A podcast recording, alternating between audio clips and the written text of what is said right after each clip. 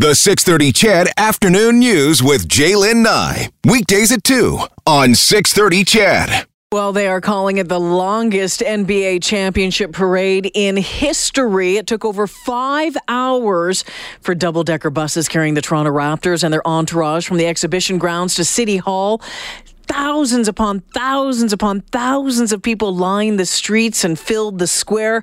One of those who was there is a Global News Radio uh, producer uh, out of 640 Toronto, Rebecca Coots. Hi, Rebecca. Hey, how are you doing today? Good. Tell me about your day. That was unbelievable to watch. that was it was unbelievable to be in the middle of. Uh, it was.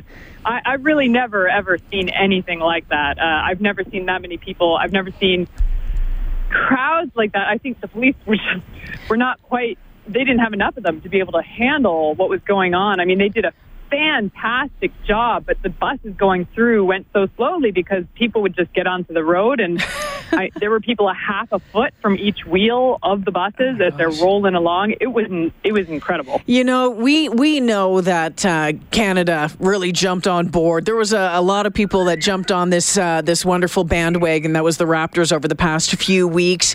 Um, but boy, oh boy, that was evident uh, today. Just the the fan support in Toronto um, was has been remarkable. It was great to see today. You talk about um, the security a little bit, and I had our Edmonton's police chief in here a little while ago, and we were talking about about that. Did did you have any idea of you know what police had put in place or the planning that went into to, to pull this off?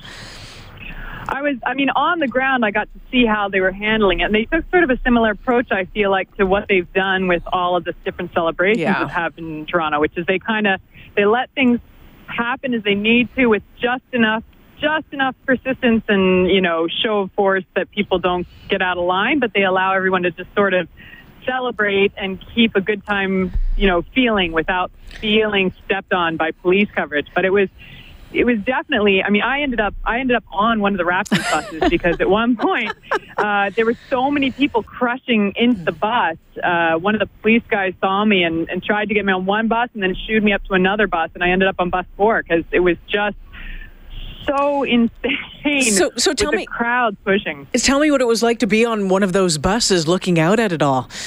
It was amazing. Yeah. It was Let's be real. Nye. I mean, it was.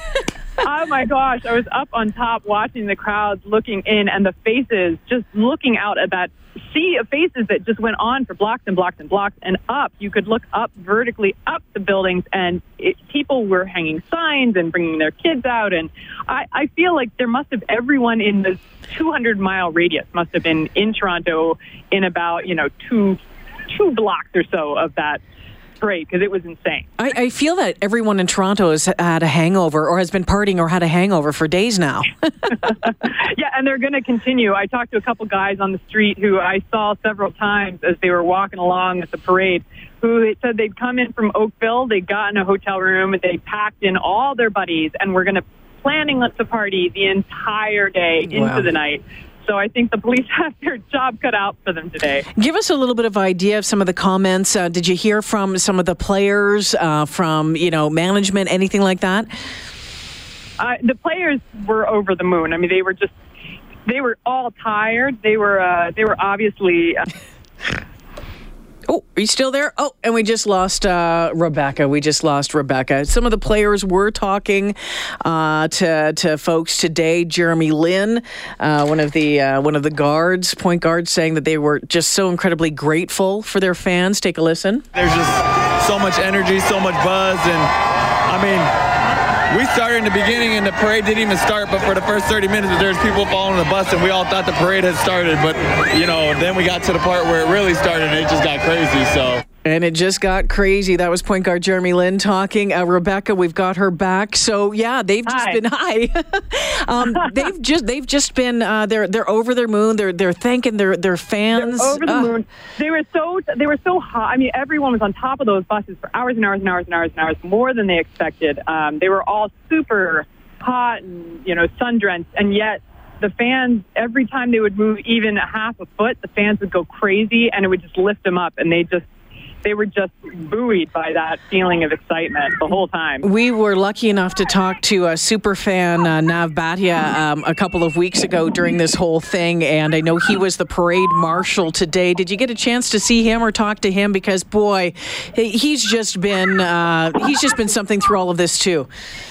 Yeah, he was he was right in the front. He led the kickoff, and uh, I actually got to say hello to him as he went by. He he was really helping to bring those crowds up because before he got there, it was it was actually quite quiet. Everyone was hot and tired and waiting and waiting for hours. And then he came along, and the cheers and the chants for Superfan just kept went, mm-hmm. and that helped bring that crowd up and get them ready. And then as soon as the police came through, yeah. it was madness. It was just crazy time. Oh yeah, and that rally at the at the very end, I believe the prime minister was there. Uh, uh, Doug Ford was there. Premier, the premier was there.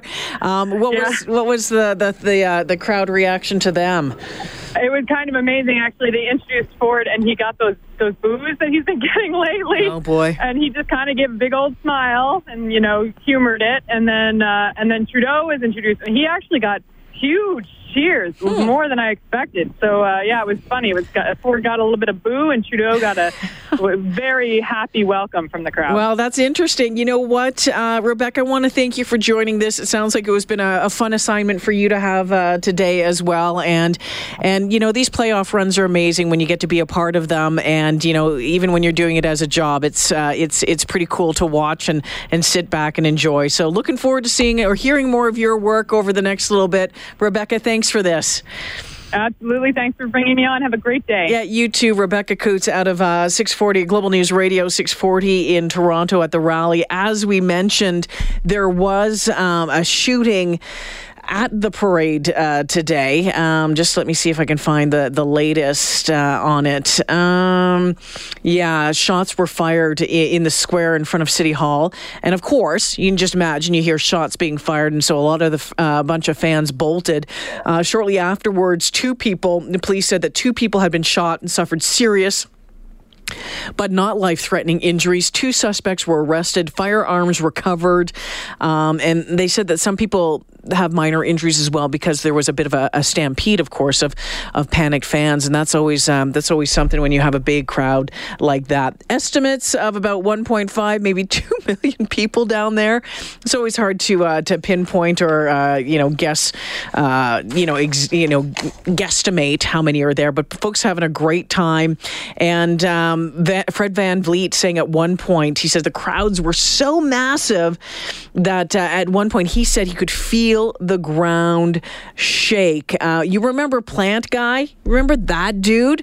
Um, well, people tracked him down a, a, little bit more. Apparently, he's originally from uh, Kelowna. You remember Plant Guy? He was the guy that was walking around the night they won with that big fern, and said it was the coactus. It was a it was a, a, a housewarming present for for Kawhi, and uh, they tracked him down today, and um, he uh, he answered what happened to the plant in the end. I'm on that bus with it. I threw it up on the bus for a guy to hold it. There, yeah, yeah. I'm shaking this plant for an hour on this bus like this. Right. I was getting dirt on people in front of me, and I had dirt down the back of the guys. I'm getting dirt in my own eyes and people's eyes. The guy ahead of me looked up. He's like, "Man, you're getting dirt down my back." Can you just toss that thing? And I'm like, "Of course." It's not gonna ruin one guy's night. Yeah. For my plant, I had it for cool. I'll pick another one for Kawhi. I don't care. I have 50 coactuses for Kawhi at home. I think Plant Guy has been, uh, you know, living the dream there for the last little while. He just kind of sounds, you know, pretty chill. Pretty chill.